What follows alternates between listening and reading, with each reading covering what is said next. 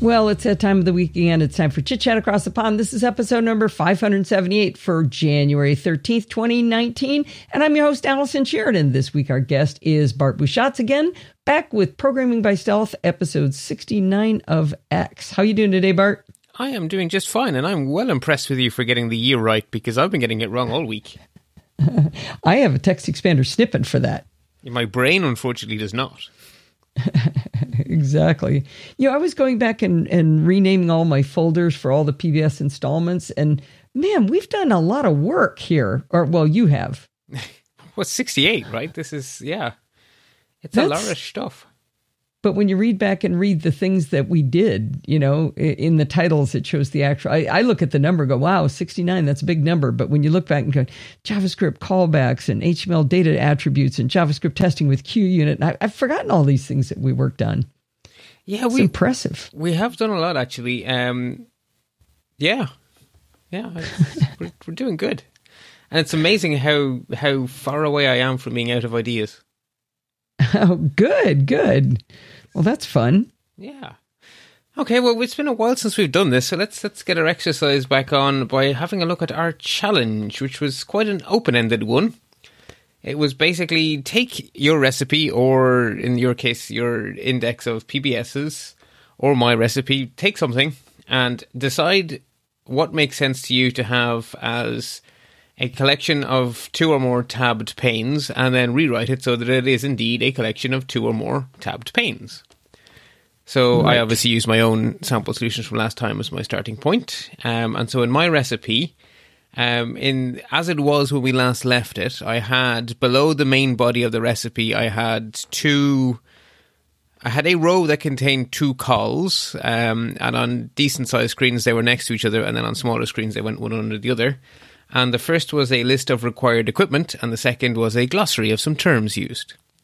So I figured hmm. rather than having those as, you know, two cols, why not have them as tabbed panes? So that's what I decided to tab. So, before, so then can you put them in one col if you do that? Well, yes, exactly.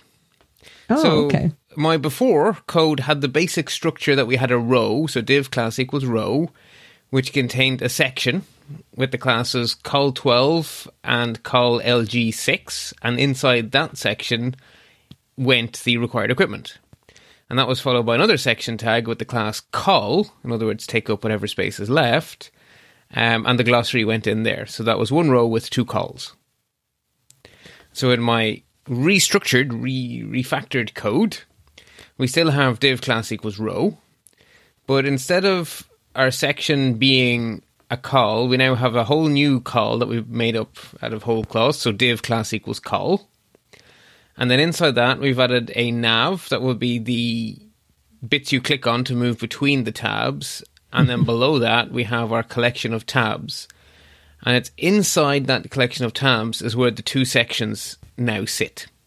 Does that make sense? No, why? Yeah, I forget. Section is kind of a semantic, like a div thing. Is that yes, what it was? Exactly. So a div okay. is a generic division within a page, and a section is a collection of related content.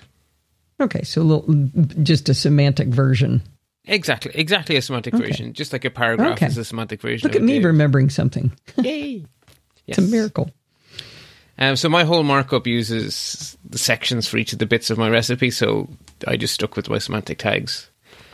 Um, and so that's the big picture thing. So we, we have a row and a col, and inside that col we have our collection of tabs for clicking on and our collection of panes that will be clicking between. Um, so the, the the the clickable calls are you know class nav class equals nav nav dash tabs nav dash justified. So nav means turn it into a bootstrap style opinionated nav element. Nav dash tabs is one of the styles Bootstrap offers us. And nav dash justified is describing how I would like the empty space to be spread out around my clickable bits. Right. Uh, role equals tablist is helping assistive devices to know that this nav contains a list of clickable tabs. Inside it, then we have a link or an A tag for every clickable tab. So they have the class nav item and nav link. And in the case of the default one, also the class active, because you know, one of them is going to be visible by default, so that one should get the tab, uh, the, the the class active. Uh, it then needs to have an ID so that we can refer to it later. And so I've given it the name equipment underscore tab. Or sorry, I've given it the ID equipment underscore tab. Uh, we then have to tell Bootstrap that it should do its JavaScript magic. So we say data dash toggle equals tab. Which yeah, tell- turns out if you skip that, nothing happens. no, when you click anyway. No, yeah, that is the bit that makes the JavaScript go. Um, Forgot that once. So basically, and it's not by magic. So um, Bootstrap's JavaScript code has a document ready handler, and that document ready handler scans your document for things with the data attribute data dash toggle equals tab, and then it does the JavaScript to make the clicking work. So it ah, adds click handlers, is what it's actually doing. Uh, we then have href equals, which is where is basically is a way of linking. So that's again Java. The JavaScript that belongs to Bootstrap is going to use that href attribute to know what to hide and what to show, and basically everything that's not the one you're showing is hidden. Sort of how you should think of it. So okay. we're saying pound sign equipment dash pane. So that tells me that somewhere further down the document there will be something with ID equals equipment dash pane, and that is what should become visible when this particular tab is clicked on. And then we have the stuff to help the assistive devices. Role equals tab, aria dash controls equals equipment underscore pane, aria dash selected equals true because this is the default one. And, and then aria dash controls equals equipment pane. That's that's telling it now go down and look at that pane when it because uh, it won't actually be visible or invisible. It's telling. Is that why it needs to know it? It's telling the assistive device. So you're saying this is a yoki for controlling something, and then you're telling the assistive device, and this is the something. The, the ARIA hmm. protocol says you should give the assistive devices that information. They don't necessarily understand JavaScript right? So the href okay. is being used by Bootstrap's custom JavaScript, so it has no generic meaning. That is a purely Bootstrap thing. The ARIA stuff is entirely generic and would be applicable regardless of whether it was your own custom JavaScript or what was going on. So the, the ARIA stuff is, is utterly generic and not Bootstrap related, and that href equals is a Bootstrap thing. Interesting. I just wonder what it would see if you didn't tell it ARIA controls equipment pane. What it what would, it would break the rules. Uh, so then the screen reader would have to guess. So basically, but you're off the reservation. When, when it I got clicked, wouldn't it wouldn't it show the equipment pane? Might do, depending on whether the the assistive device has JavaScript support. hmm Basically, you'd be hmm. off the reservation. I couldn't tell you what it okay. would do. It would be undefined. It would be it would okay. be up to the creator of the assistive device to have basically, yeah, the, the, there are no rules, so I don't know. Is the answer. okay, that's why you're explicit, right? Okay, exactly. got it. Yeah. Uh, the next we then have almost the same. The only difference being there is no class active because the second the tab is not active. That's the one that's currently hidden. Uh, and then the aria selected is obviously equal to false on the end. Right. And that ends that nav. So that just gives us the two clickable tabs and those two tabs control two content panes. Um, and those content panes are wrapped within a single div, which has the classes tab dash content. That's the important one. That tells Bootstrap that in here are going to be basically what's in here. There should only ever be one of them visible at a time, the one that's active. Right. Uh, and the rest is me making it um, pretty. So I said border and then border dash top dash zero. So give it a border on all four sides and then take the top border off. Because the tabs. Yeah, that's what confuses me. How is that the top border? Because your, your tab looks like a tab on a manila folder. Okay, so, so the top is definitely there. It's not, though, because that manila folder is the top of the tab, not the top of the pane. So the pane is underneath the tab, and it's the pane that no longer has a top. Precisely because the tabs, so the nav dash tabs gives you, uh, in this case, it gives you the side of required, the roundy corner, the flat across the top of required equipment, the roundy corner, the slide down the side, and then the line underneath glossary. So the tab gives you that. Yes. So nav dash tab is what's doing that. And then under nav dash tab is the square box that contains the equipment. And that box doesn't have a top border because if it did, there would be a line between required equipment and. Ah, okay. That's okay. So it's it's the border. Gotcha, gotcha. So it's the it's the uh, tab content. Hmm. right. So How do tab, you how do you know that that has to do with the pane, not the because that is uh not the tab? because that's the bootstrap rule. The bootstrap rule is your ta- your your panes go inside the tab dash content. Okay, okay, got you, got you. Okay, So yeah, so we have border, border dash top dash zero, and rounded dash bottom because I just like having the roundy pixels underneath. and to make everything look sane, I also have px dash three. Do you remember your Bootstrap utilities? What's px? it's well, it's pixel. It, it's a oh oh no no, it's padding to uh the right and left of like medium Uh, padding on the x One to five. Yes, on the x-axis, right? So either side. x axis is left to right. Yes, yes, Right. because py is up and down. Right. Yes. And three is, you know, three. It's the number halfway between zero and five, which is the range that Bootstrap goes. So then inside that tab content, we have our two original sections, exactly as they were before, with just some different classes on top. Uh, so I've given them IDs that I hope make sense: equipment dash pane and glossary dash pane, or sorry, underscore pane. Uh, and the class they have to have is tab dash pane, which tells Bootstrap that this is one of the panes inside the tab content. And in the case of the first one, it also gets the class active so that it's actually visible by default. And then for accessibility, we have role equals tab panel and aria labeled by equals equipment tab. So that's telling Now, if you didn't if you didn't tell it to make that pane active, and that tab was already active, and it's calling that pane, wouldn't the pane show? it wouldn't show until you clicked on something and then it would get itself back in order. But at the point the page Oh, okay, loads, so you need to give it a default. Who's who's Yeah. Yeah, because if it's wrong, when you click on glossary, then Bootstrap's JavaScript will put everything right. And then if you click back on required equipment, it'll be right again. okay? But at the point the page loads, it will be wrong. Gotcha. And so the end result is clicky tabs between required equipment and glossary. Um, you will find I like what you did a lot better than mine. Yours is that's a, a great use of it. I was relieved when I went to do my homework that I found something sensible because I thought I might have to get creative.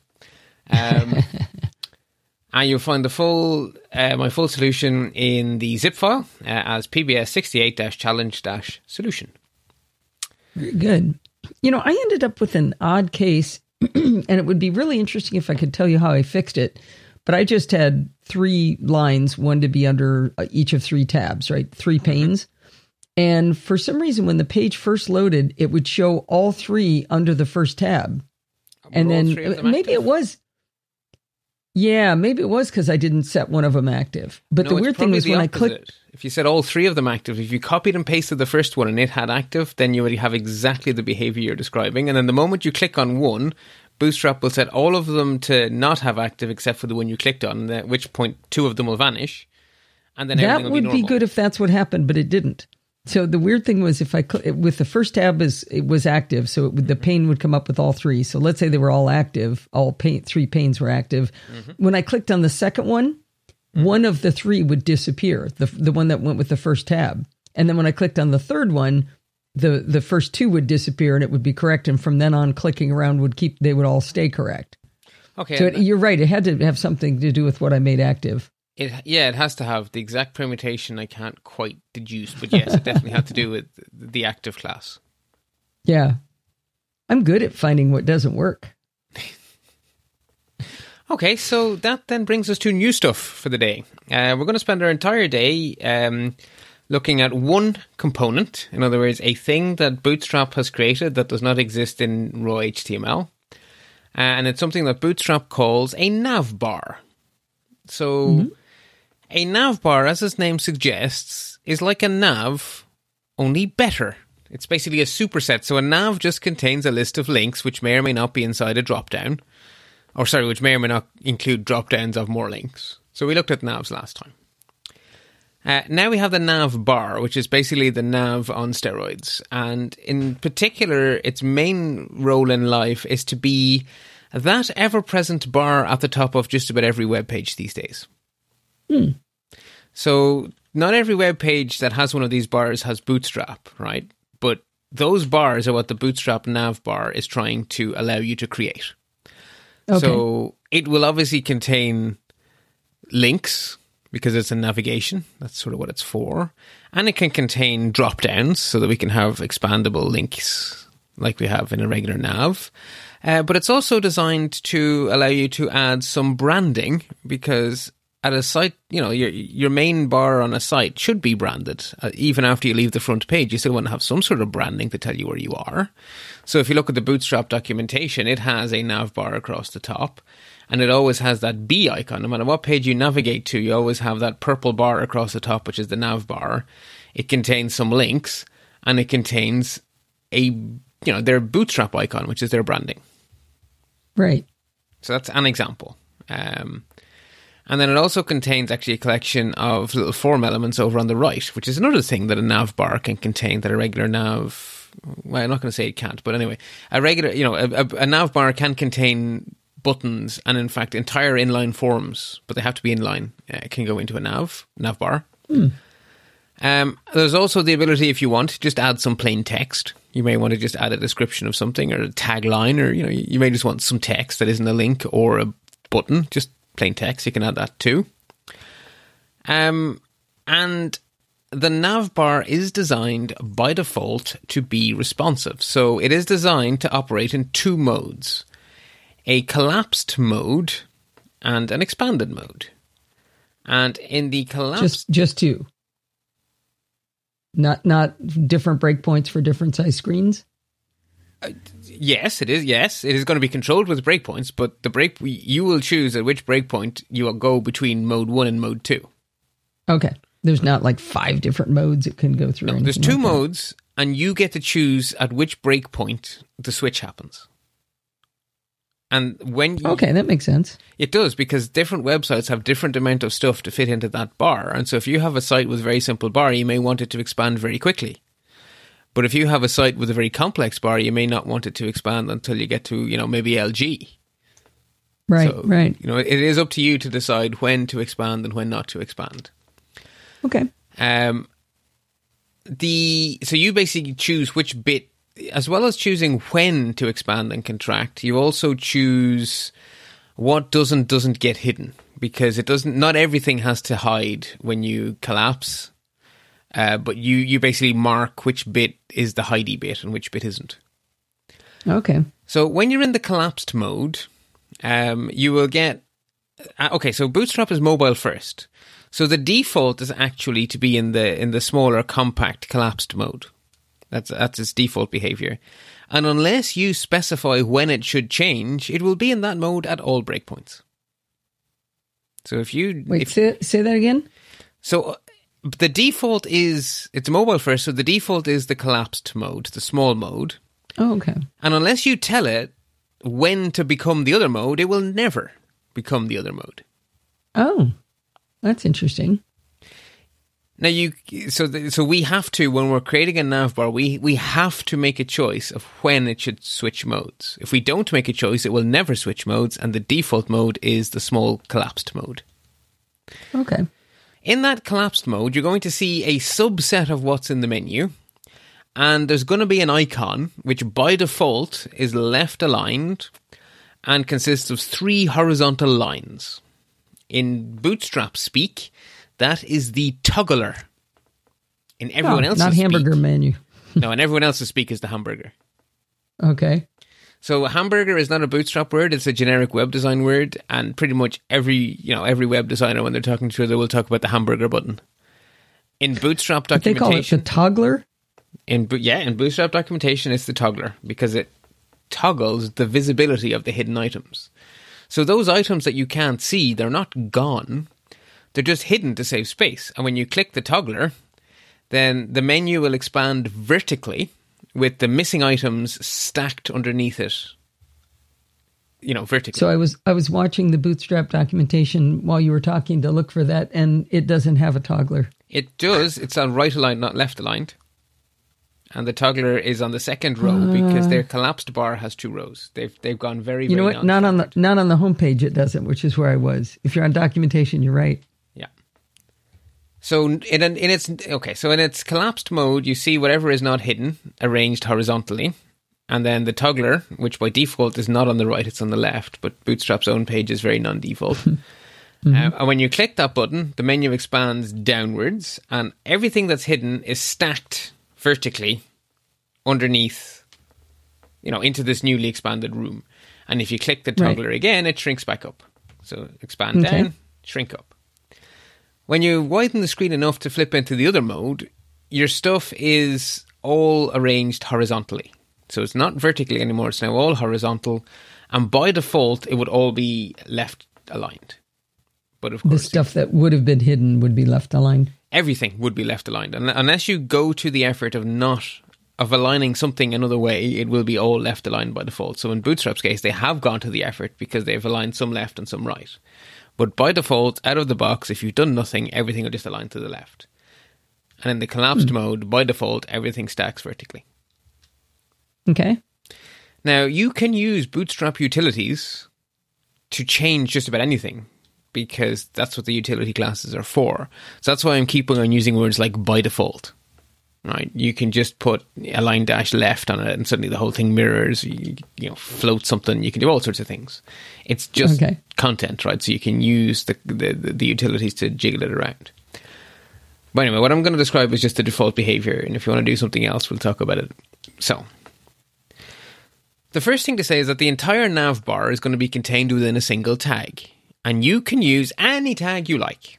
However, you probably want to use the nav tag because the nav tag is semantically correct and will just work from an accessibility point of view. If you use any tag other than nav, then you have to say role equals navigation to comply with the ARIA rules. Does that make sense? I've I've I, I've lost where you're talking about that though. Um, Okay, I've now for the uh-huh. first time mentioned actually creating a nav bar. So I'm saying that the very first thing you're going to do to make a nav bar is to create a tag of your choice, give it the class nav bar, and then if you're using the nav tag, you're done. If you're not using the nav tag, you have to say role equals navigation. okay. Are are you starting creating a basic collapsing nav bar in the show notes? Navbar basics, navbars are entirely contained within the tag if you're choosing that must be given the class.navbar. Nav bar basics. Where is that? Uh, Bootstrap navbar is the top level heading. There's then two paragraphs, and then you have a third level heading called navbar. Oh, you're way we're way down into there. I think you've been jumping around on me. Okay. Because down below that is where you start talking about breakpoints, so I skip past that. Okay, I'm caught. I'm I'm back on the show notes. Okay.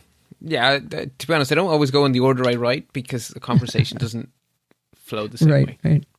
Okay. So you have to give your nav or what? Eh, right. Okay. Let's just say we're using a nav. It's easier, right? We're just going to use a nav. You mm-hmm. have to give it the class navbar. That says to Bootstrap, this is a navbar.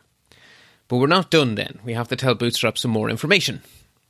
The next piece of information Bootstrap wants is which style of navbar you would like. And there are surprisingly only two styles hmm. because Bootstrap only styles the foreground elements.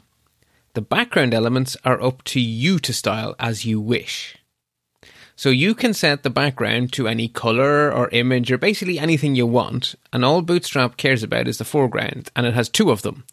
One designed to look good against light colors, and one designed to look good against dark colors. so they are navbar dash light and navbar dash dark. Oh, okay. If you want to be lazy, you can use Bootstrap's color utilities to just pick a background. So maybe BG dash dark or BG dash mm-hmm. primary or whatever. Or you can just use plain old CSS to give it any background image you can imagine or any background color you can dream of. But you have to So if you do Bootstrap. navbar dash light, what is what is it styling? What it, it's just styling all the characters? foreground elements. So the text and stuff, yes. The Okay. stuff that's not the background is being styled in such a way with the assumption that what's behind it will be dark. So if you pick navbar dash dark, then it's going to be white text. Okay. If you pick navbar dash light, it's going to be designed to go on a light background, so it'll be black text. Okay. Does that make sense? Yeah. Okay. So you have to choose one of those two. So so far the rules are nav class equals navbar navbar dash prime or navbar dash light or navbar dash dark. So I said that by default we forever stay in the compressed mode. So the next thing we have to do is we have to tell the nav at what point in time we'd like it to switch modes. And the way we do that is by adding uh, basically navbar dash expand dash name of breakpoint.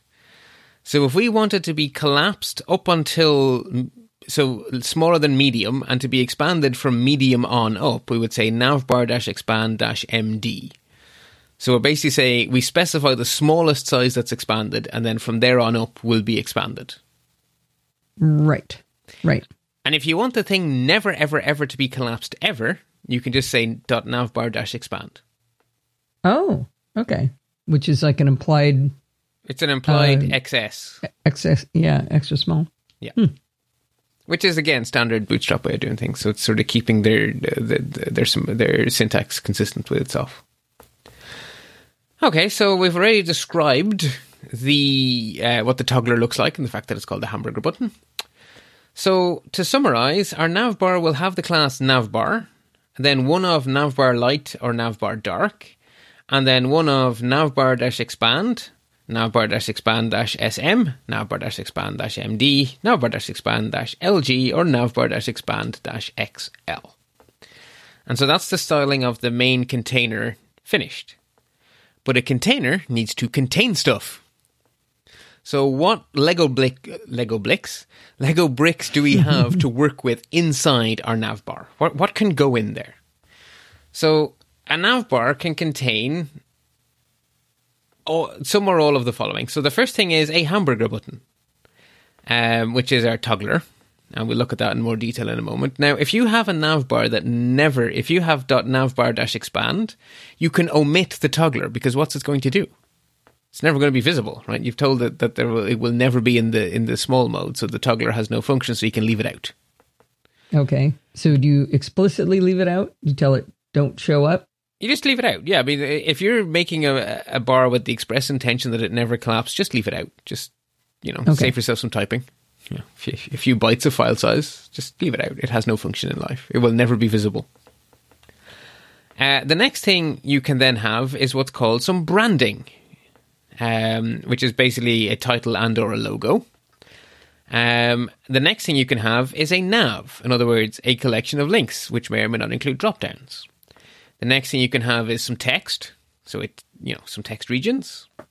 Uh, you can then have some inline forms, and the last thing that you sh- that you need to have if your menu is ever in the collapsed mode is a wrapper that basically wraps the stuff that should hide.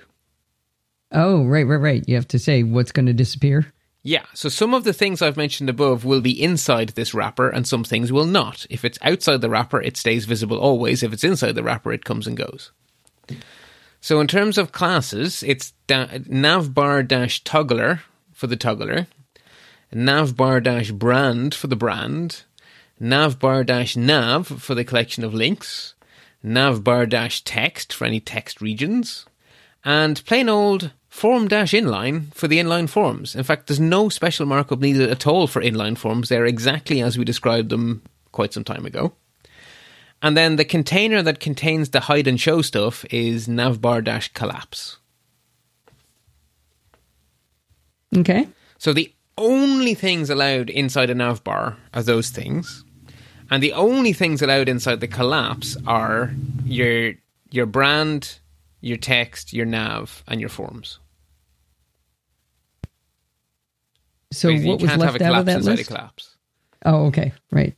And you, I don't think you can put the no, you can't put the toggler in there either because that would be that would be impossible because then you could never. how do you exp- How do you click on a thing that's hidden until you click on it?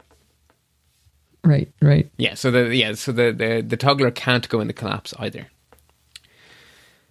Um, in terms of the hamburger, then, uh, if you're going to use it, it's basically a copy and paste job. Uh, the only thing you have to do is change one attribute. So, well, two. Um, data dash target equals pound sign, and then the actual ID of the hide and show bit has to go in. So your hide and show bit has to get an ID, and that ID has to go into data dash target equals. And Have we talked to- about data dash target before? Uh, no, because this it, it isn't. Yes, it is new. This is how this is specific to the toggler. It's So what does data dash target mean? It is Means bootstrap. this is a toggler? It's no, it's bootstrapese. It says, "What is it I should toggle?" So the toggler is the button you click, and you have to tell that button, "What's the thing I'm hiding and showing?" Okay. So data data dash target is specific to navbar togglers? It's also used by other togglers within Bootstrap, but it's a Bootstrap thing. Okay. And its job here is to say, wh- what is the bit that I'm supposed to be hiding and showing? Okay. So the bit that you're hiding and showing, you give it an ID and then you reference that in data dash target Exactly. for the for the button for the navbar toggler. Yes, Got it. exactly. So that when you click that button, Bootstrap knows what to do. Then to help screen readers, you say aria dash controls and you put the ID in again. Okay. Aria dash expanded equals false because by default the togglers is, are always hidden, and aria dash label um, is just some text. So toggle navigation is the default that they recommend in the docs. So that's what I have in there. Then on. in why is the why is the toggler Oh, it's not expanded, but it is, it is visible. Just okay. yeah, the toggler is caught up. visible, right? Because it's what Okay. you use to hide and show the rest. Right. Okay. so the whole thing is a button and then inside the button you could have anything you like right you could put any icon in here you wish but you probably want the default icon and to get the default icon just put in an empty span and give it the class navbar dash toggler dash icon and bootstrap Okay. will put in the hamburger Okay. so if you wanted something Have else you noticed, by the way, people are starting to do hamburger menus where the three lines are, are descending in size? I don't like it. no descending in size i don't like part of me w- Long wishes, and medium and a small. It's like what? What is that supposed to be? part of, yeah that to me is the filter icon like some things have a Uh, icon no, the, it's not on center. It's it's like right Ooh. justified, a long, a medium, and a small. I've seen it a couple times recently. I, I don't like it. It's Oh, not that- that- not that the way it was intended. No, that hurts. um, part of me thinks it should be a thick line, a thin line, a thick line, just to make it more like an actual hamburger. But and some sites used for a while there was a pattern of using four lines instead of three lines on some sites as well. Ah. Oh. It's sort of like a Big Mac, I guess. that'll be five. Anyway, so the only thing you have to do for the for the hamburger is change the ID. Otherwise, it's a copy paste or text expander jobby. Oh, you you take that whole button thing. That whole button thing is the same every time apart from that ID. Okay. And that becomes the button. So let's start with a basic collapsing nav. So you'll find this as the first nav bar within pbs69a.html inside the zip file. Um, so do we want to look at the end result before we look at the code, or what way around do you want to do it? Um, let's look at the end result and then back into it. That'd be fun. Okay, so if you load that page and start off with it good and wide, I guess. And so we have a very simple. I've gone with the dark navbar. I've used bg dark from the Bootstrap utilities as the actual background color, and I've given it the class navbar dark. Mm-hmm. And I have the only thing that my navbar contains is the toggler, which is currently invisible because you're on a widescreen. And then it contains a single nav, which has two links photography and day job, one drop down, and that drop down contains three links, which are the three podcasts, or they are three podcasts with which I'm associated. Okay. So two links and a drop down with three links, and the currently invisible toggler. So now start shrinking in your window until you get to smaller than MD, and then it should collapse. It's all gone. Yes. The only thing that has now come into that has now appeared is the hamburger. Okay. So click on the hamburger. right. Out comes Yeah. our menu, now vertically stacked, and our Mm-hmm. drop down, now vertically stacked. Okay? Right. And then we click the hamburger again, and the whole thing shrinks up again. Right. So that is a nav bar at its most basic. So let's look at the code. So wrapping the whole thing, we have a nav, class equals navbar. navbar dash expand dash MD. So I'm saying that we should go into the big mode from medium and bigger. I'm saying navbar dash dark so that we have the, the, the foreground colors are designed to go on a dark background. And BG dash dark. I'm just taking Bootstrap's dark background as, you know, from the utilities and using that. And I'm giving the whole thing the very imaginative ID navbar 1. Okay. Uh, then we have our hamburger, which is just exactly as from the show notes, but where the ID is, I have put in the very clever navbar1 underscore content, and we will see that in a moment. So, following the hamburger, the next thing we have is our expandable collapsible region, which is div ID equals navbar1 underscore content, class equals collapse navbar dash collapse. So that is how you specify that this is the collapsy bit of the navbar. It's collapse and navbar dash collapse. So why both? Because Why does- collapsing is something that's shared by a whole bunch of Bootstrap features. Ah, okay. So basically, collapse says use Bootstrap's collapse plugin, it's called. Okay. And navbar dash collapse says which specific variant of collapsing we'd like. Okay. Gotcha. Then inside our collapsy region, there's only one thing. It's a navbar, uh, and so it gets the class navbar dash nav. And ignore the fact that it says ML auto because I deleted that in my mind, but not in my actual. Okay. But no one listening is going to know that. So it's not there. It's not there. Uh, So you've got a UL inside it here, and that because you're going to have this unordered list of, of things, yes, and you've given the UL itself the class navbar dash nav.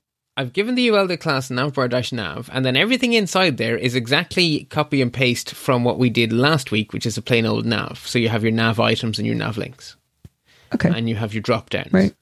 So basically, every that entire UL, apart from the fact that it has the class navbar dash nav instead of just nav, Mhm. it's exactly the same as what we did last week. So just Okay. copy paste, which is actually what I did. right. So the navbar contains a nav. Uh, and then you can see it in action. So that's that's really all there is to it. The only thing to draw your attention to is that the ID navbar one underscore content and the data target and the aria controls have to match. That's Right, the plumbing. right. That's the plumbing that hooks it all together. And The one it. thing I'm surprised at here is that the the default styling that they chose for for um, let me see where is it the navbar dash dark is so low contrast that's difficult to read.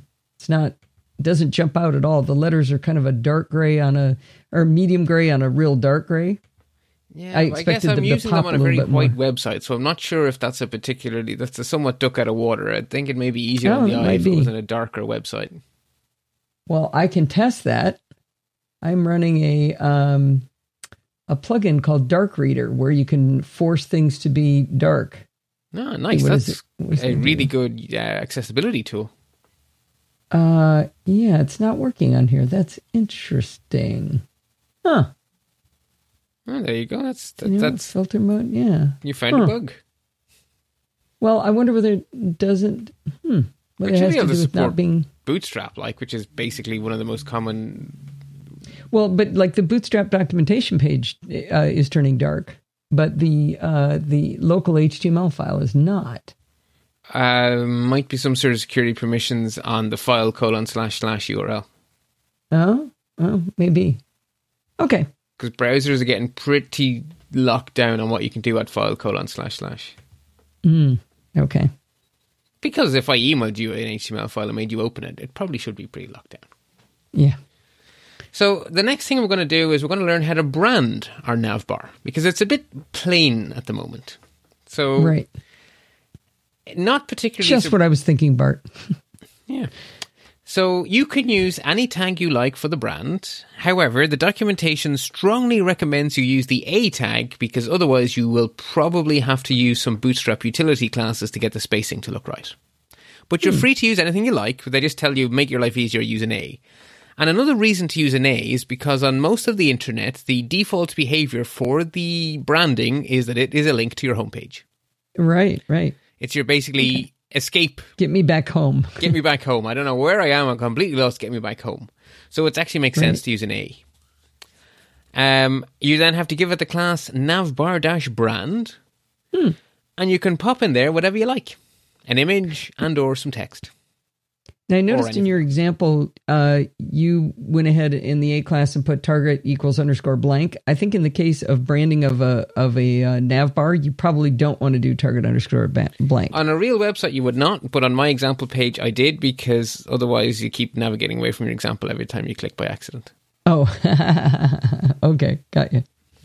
That was a very conscious decision, um, which I'm glad you brought up because I would have otherwise. Um, so in my case, I went with an image followed by, you know, a title for the page, which is just Bart B. Um, and so the markup is very straightforward. Um, I did not put it inside my collapsible region. So if we now look at the second example in our PBS69A.html, that is what my so again started with the screen big. So we have ah sorry before I want to say one more thing. So that ML Auto that snuck into the previous example um, shouldn't have gone in until now because that ML Auto is there to do. St- okay. On the first example, everything is just left aligned. Right. If I hadn't put in the ML dash auto, the second example, everything would also be left aligned. You would see my icon, my text, and the links all next to each other, all on the left. Oh, okay. And I don't want that. I actually want them to spread out. So what's ML dash auto? That's one of the Bootstrap utilities. Can you piece that together? Margin left auto, but um, So auto means know. take up all available space. right. But your example is not taking up all available space. Well, it is because the margin to the left of the P in photography is taking up all available space. The margin is taking up all available space. A margin is empty space. Let's describe to people what the what we're seeing on screen. We see your logo, Bart B, and then a bunch of space, and then your three links are on the far right. Yes. So those three links So- are in a nav. And that Right. nav has ML dash auto. But what's making it be right justified? ML dash auto. Okay. Margin goes on the outside, then the border, then the padding, then the content. Right. the margin by default is zero pixels when stuff is just le- you know next to each other. So if there was no margin, actually, you should edit it yourself there in uh, CodeRunner. Take the ML dash auto out. Okie dokie. I usually have it ready for this kind of crazy activity. Um, I'll have to find it. Second one, love is very basic behavior. Here we go. Um, so and this is going to take me a second to the main body. I, I this going to. Oh no, there's some. Here it is, maybe. And I'll run it. Okay, and now everything moved to the left. Okay, So, so, the, the the three links slammed over to the left that were part of the nav. okay, so the reason is that the logo has a left margin of zero and a right margin of zero. Bart B Okay. has a left margin of zero and a right margin of zero. The nav has a left margin of zero and a right margin of zero, and then all the other space is utterly empty. There is nothing in that space the rest of the way to the edge of the nav bar.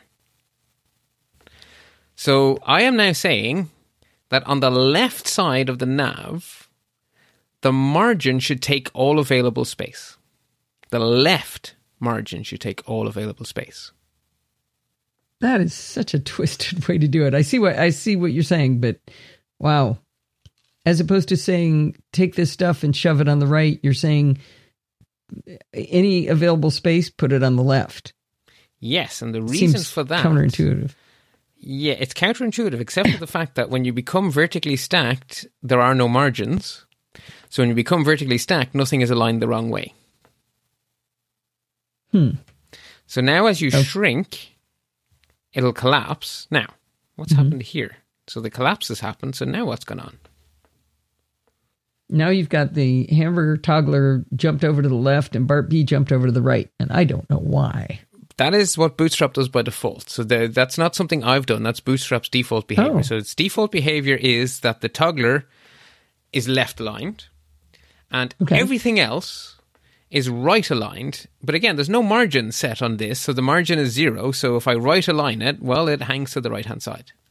Mm-hmm. And hey presto.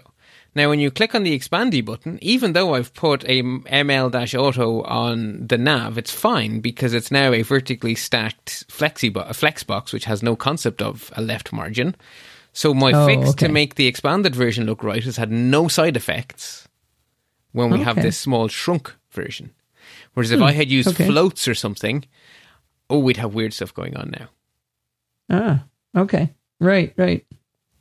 So we now have a nav that is well behaved, both expanded and shrunk, and has some plausible branding. It looks half decent anyway. Right. For just to show you what they look like, this time I have used um, navbar dash light, so we now have dark text, and I have used BG-Light from the Bootstrap color utilities as the background. Much easier to read. It is. I, I much prefer that. And my website has a white background, so this is actually a sane and plausible navbar. The previous mm-hmm. one is not sane or plausible. Okay. So the next thing then we want to look at is adding some text that isn't a link into our nav, or sorry, into our navbar. And you do that by using any tag of your choosing. It really can be any tag. The default is span, and you give it the class navbar text, and then you fill it with your text. So I want this to come and go. So I have it inside my collapse navbar dash collapse. If I wanted it to always stay visible, I'd put it outside the collapse. And what I've decided to do is just use it for a tagline. So an Irish voice online, just an arbitrary silly tagline. So I've just popped it in. But quite descriptive. It's that's not banishy. It's it's a shortened version of the one I use on my real website, which is which is an Irish voice in the blogosphere. Though I'm not sure my current theme shows my tagline, so that no, it does. There it is in teeny weeny tiny writing. Um, Everything is there is in teeny, teeny weeny tiny writing. writing, especially on a 27 inch 5K iMac. Um, so okay, so you've got you've got the div for the uh for the nav bar Mhm. uh with the collapse and nav bar collapse. Then inside that you've got a span where you've got your nav bar text and Irish voice online. And then Yeah. you've got the actual nav stuff. Okay. Exactly. So our collapse now contains two things instead of one. It contains the text and the nav instead of just the nav. And so in expanded, oh, the other thing to say is I'm still using uh, navbar dash light, but this time I am not using any of the pre-existing Bootstrap um, color utilities. I am using plain old CSS to set a custom background color. So in other words, my navbar now has style equals background dash color colon Octothorpe F1 FC D6, Of course it does. which is a very kinda- pretty shade of green. So that that's kind of confusing that the text just jumps down into the toggler because it looks styled exactly the same as the nav, but it doesn't do anything. So I'm not following what you're describing. So when we collapse, Okay. uh, as you said, the uh, the the text is inside the uh, collapsing stuff, hmm the collapsy bits, if you will.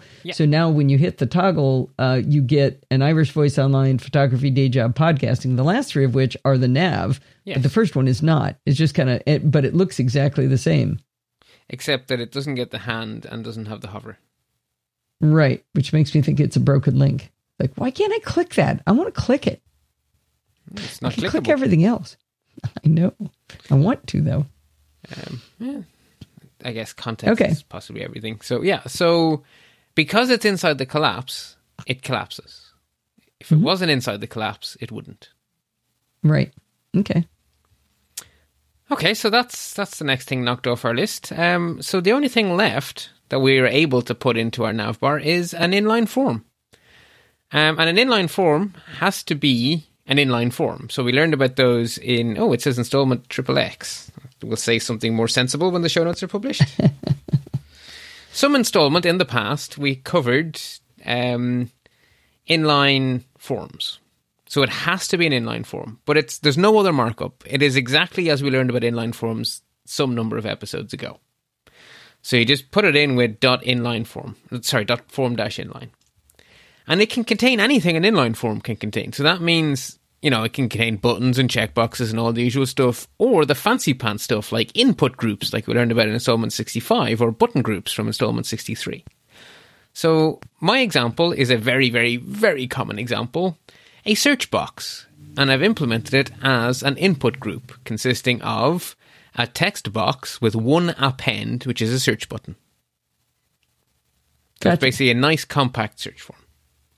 And you just put it either inside the collapse or not inside the collapse. If it's, you get how that's how that would work, right? It's either going to collapse or it's not. Right. And it is literally a copy and paste job from before.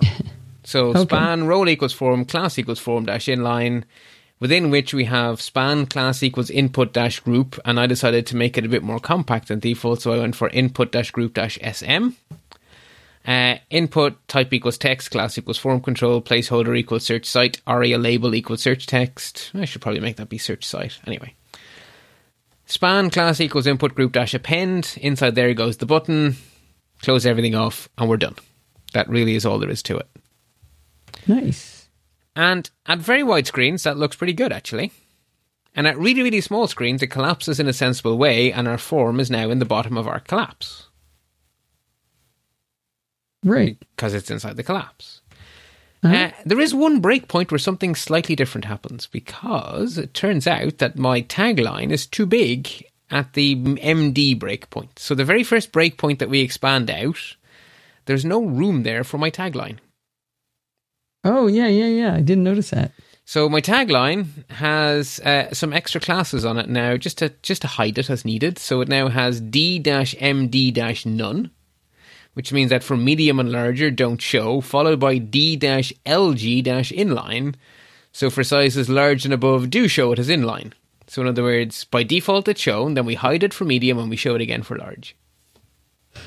and a tagline is utterly arbitrary, right? There's no, it, it's not required, so it's perfectly fine to have it not visible sometimes. Right, right. So when it's collapsed, it's visible, and then for just the medium breakpoint, it's gone. And then as soon as we hit the large breakpoint, bang, there it is, because there's room for it now. And then the extra large breakpoint is there too. Right. And Gotcha. uh, that's That works pretty well. it's pretty nice, isn't it? Pretty professional Yeah. looking, pretty little effort. Right, right. That's the part I was really admiring. yeah, uh, because basically this is such a common thing to want to do that Bootstrap put the effort in to make it a component. A, a component. That's what the Bootstrap components are for, right? They're things that Right. lots of people want lots of the time that they don't want to have to reinvent every time. That's right. Why design that? It's already been done. Exactly. So the last thing I just want to say is a little note on positioning of nav bars. So in this example page, there are four nav bars. Therefore, I have just allowed them to appear in the page in the position that their tag is. In the real world, you would have one nav bar on a page, not four. And the most likely place to find it is not somewhere randomly in the middle of the page. it's actually probably at the top. So it is very, very, very normal to use one of the Bootstrap positioning utilities on a nav bar, specifically fixed dash top or sticky dash top. I remember sticky. What was fixed? So fixed Just, means it never changes, it's always at the top, but the it top. scrolls of- away. Yes, precisely. So fixed means it's always on the top of the page. Sticky top means it's always on the top of the window. Right, right. So as you scroll, it comes with you. Whereas with fixed, as you scroll, it falls off the top of the screen and vanishes. Right. And that's much more point. realistic, either of those two, Yeah. depending on your, your Yeah. feeling on these things. So my challenge is so simple, it almost looked to me like I forgot to write it, but I didn't. build a navbar for use on your personal webpage. Imagine you have a personal webpage and now build the ideal navbar for it. Oh, goody. We get to make something new. Yeah, you get to make something new, you get to make it up, the sky's the limit, whatever you think it should look like. I So like it. just taking stock for a moment to see where we we are so far in our bootstrap journey. So at this stage, we've done the bootstrap utilities, or as many of them as I plan to cover. There are more, but that's what the docs are for. We've done bootstrap content, as Bootstrap calls it, which is basically Bootstrap's opinionated styles for standard HTML tags, like the figure tag, like the block quote tag, you know, like headings. This, so basically, Bootstrap opinions on standard stuff is your content. Then we spent a whole bunch of time on the Bootstrap layout component, learning about the 12 column grid and all that kind of fun stuff. And then we moved into what I sort of called the fourth leg of the stool, which is Bootstrap components, which are these things that Bootstrap gives you that don't exist in standard HTML, like the alert, uh, like that the uh, nav we did last week, and like this nav bar we're doing this week. So they're Bootstrap components. And we're not going to do all the components, but there's one more I want to do before we finish up. So the next installment is going to be the last of the components that I that I that we're going to cover. And then we're going to move on to other stuff. But the docs contain documentation on more components. It's just, you know, up to you to uh, go look up whatever else you might want. So the one we're doing next time is the modal dialogue because that's important when it comes to writing web apps. You need to be able to have a modal dialogue to write a good web app. So we're going to do that. Now, when one. you say we're moving out of uh, other stuff, are we leaving Bootstrap? Not quite, because there's a whole aspect of Bootstrap we haven't even touched. So mm-hmm. Bootstrap, so the the phrase to, to raise yourself up by your bootstraps, that's not something they, they pulled out of thin air, right? The concept is that something that you're bootstrapping, you start off with something and then you build on it. We haven't built on Bootstrap, we've used Bootstrap. Bootstrap hmm. is designed to be expanded. It was built to be extensible. So by default, primary is a specific shade of blue. Success is a specific shade of green. There are, you know, margin, you know, one, to, zero to five, and they have a specific default meaning. And there are W 25 for 25% and W 50 for 50%, but there's no W 33, for example. They only by mm-hmm. default give you four of them, or three of them. Four of them, you have a W 100. All of that is just the default. You have you can change your mind, so you can overwrite any of these bootstrap classes so that BG primary becomes bright purple. In fact, the bootstrap homepage, the bootstrap docs are a perfect example of this. Bootstrap's primary color is purple. Right. So Bootstrap uses purple all over the place, but purple isn't one of the default colors. And they're not specifying it every time they, they change the default. Exactly. So what you do is you take Bootstrap and then you extend it to make my Bootstrap or, you know, Bart Bootstrap or Allison Bootstrap.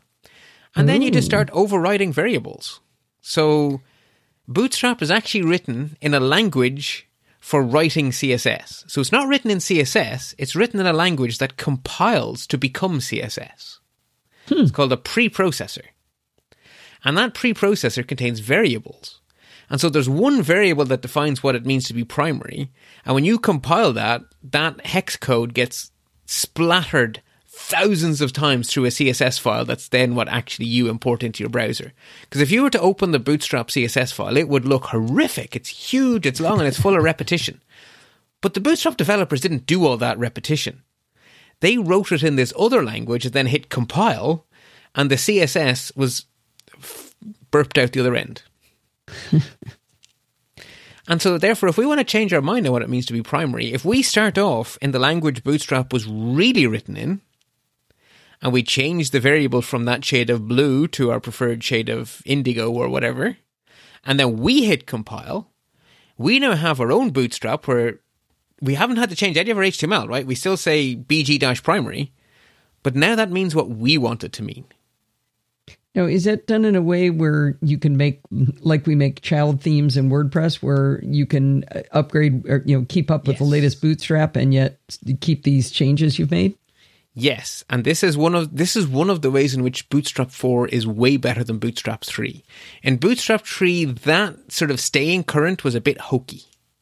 Bootstrap 4, they reimagined it to make it infinitely easier to keep your customizations isolated. Very much like a child theme in WordPress. So that you can good. upgrade core Bootstrap and your changes will come along with you without any hassle. How fun! So that's that's a significant thing we're going to be learning because the concept of writing CSS indirectly is new to us and it's not just a bootstrap thing. It's the kind of thing we can use anywhere we like. So if you're building an actual web page or maybe you're building a WordPress theme, you're going to use the same colors over and over again. You're going to use, basically, you, would love the ability to have variables in CSS, and CSS doesn't support variables. Well, that's where these Okay. preprocessors come in. So these preprocessors are used by Bootstrap, but the skill we're going to learn isn't a Bootstrap skill. It's a web development skill we can then use anywhere we like, with or without Bootstrap. Oh, great, great. So that's to say, I, ho- I hope I've whetted your appetite because that's that's sort of Yeah, a big new thing for 2019. If things had gone ideally, I would have liked to end up basically where we will be next week, just as we finished 2018. But it didn't work out like that, so I didn't get to have my big. And we're starting 2019 with something really cool. But you know, we'll kick off February with something really cool. There you go. There you go. We're ready for it now. Exactly. All right. Well, this has been really fun. I love this stuff. This is just just so much fun. Really enjoy it. I I got I, I messed something up my homework a couple of weeks ago and I needed to catch up and fix that. And I probably spent I mean I didn't succeed at fixing it myself. But anyway, but I, I spent three or four hours of just complete delight poking and prodding and changing and just really enjoying myself playing with this stuff. Yay! I've made you a coder. Yeah. Not a good coder, but I'm a happy coder. That's all. That's that's all you can ask for. I mean, everyone's a exactly. every no one's a good coder at everything. I mean, I spend an awful lot of time stumbling around in the dark because th- th- this is a very very evolving space. Uh, and actually, I'll just I'll just be honest with you straight up. I have never written a, C- a one of these CSS preprocessor jobbies I'm describing. I've know I've known they existed for years, but I've never got. Basically, I've had starter's dilemma because there isn't one CSS preprocessor. There's two No. Ah, and the nerds on planet Earth are in a perpetual war as to whether less or sass is the way to go. And now I don't have to make up my mind because Bootstrap has made up my mind for me. So Bootstrap Oh. has decided. Bootstrap is written in. Let me just see what Bootstrap is written because I keep forgetting. Bootstrap is written in. Oh, it does. Anyway, Bootstrap's written in either less or Sass, and whichever one of them it is, I am now going to learn so that I can teach you. And that's that's the dilemma broken. I don't have to decide. Bootstrap decided. Wait a minute, is this is this whole uh, last year or so we've been doing just you secretly forcing yourself to learn stuff by teaching? Maybe. Maybe. It, it, it's completely a coincidence that I'm working on a new theme for my website that's going to be written in Bootstrap. Completely coincidental. And the fact that I need a custom color scheme for my website so it actually matches my logo has nothing to do with why I'm now focusing on either less or Sass, whichever of these it is that we're about to learn. Well, glad we could all be of service, Bart. Yes, actually, the other thing I want to say is, um, oh yeah. So the other thing we're going to be learning, and I haven't, I may change the order of these, is so Bootstrap contains something called plugins, like um, Collapse is a plugin we saw today. So we used Collapse within the context of the navbar, but Collapse can be used for other things. So I hmm. haven't quite decided how much or how little we're going to look at those plugins, but we are probably going to look at those plugins because they're more generic than only those one or two instances we've seen so far. Okay. Anyway, so Lots that's to look forward to. lots to look forward to, and then then we're done with Bootstrap. But I think we've done a lot with Bootstrap. but Oh, yeah. there. And the thing is, when you look at the docs, we've only covered maybe twenty percent of it, and we're not going to cover it all because we've now covered more than enough. That if you want to figure out how to use the carousel component, I don't need to tell you. You can go RT read the fine manual. Right. You know, I actually that was another thing I found myself doing was reading the uh, the documentation. It's so well done, Yes, Bootstrap, is a well documented project, and but very I- well written and easy. You know, easy to follow. It it kind of spoon feeds you pretty well. Yeah, and that has a big role to play in which libraries I find myself using and which libraries I find myself running away from. I will start with the docs, and if the docs agree with me, then I'll then I'll use the code, and if the docs disagree with me, I'll just keep googling until I find an alternative that I do like. Gotcha. Well, this was fun, Bart. I liked it. Okay, well, um, until next time, which I'm guessing since Christmas and all this weirdo stuff is over, is probably exactly two weeks from now. But whenever it is, until then, happy computing.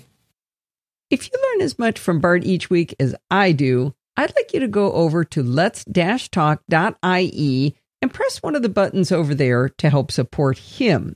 He does 98% of the work here. I'm just the stooge that listens to him and asks the dumb questions. If you go over to let's-talk.ie, you can support him on Patreon, you can donate via PayPal, or you can use one of his referral links. I really hope you'll go over and help him out. In the meantime, you can contact me at Podfeet or check out all of the shows we do over there over at podfeet.com. Thanks for listening and stay subscribed.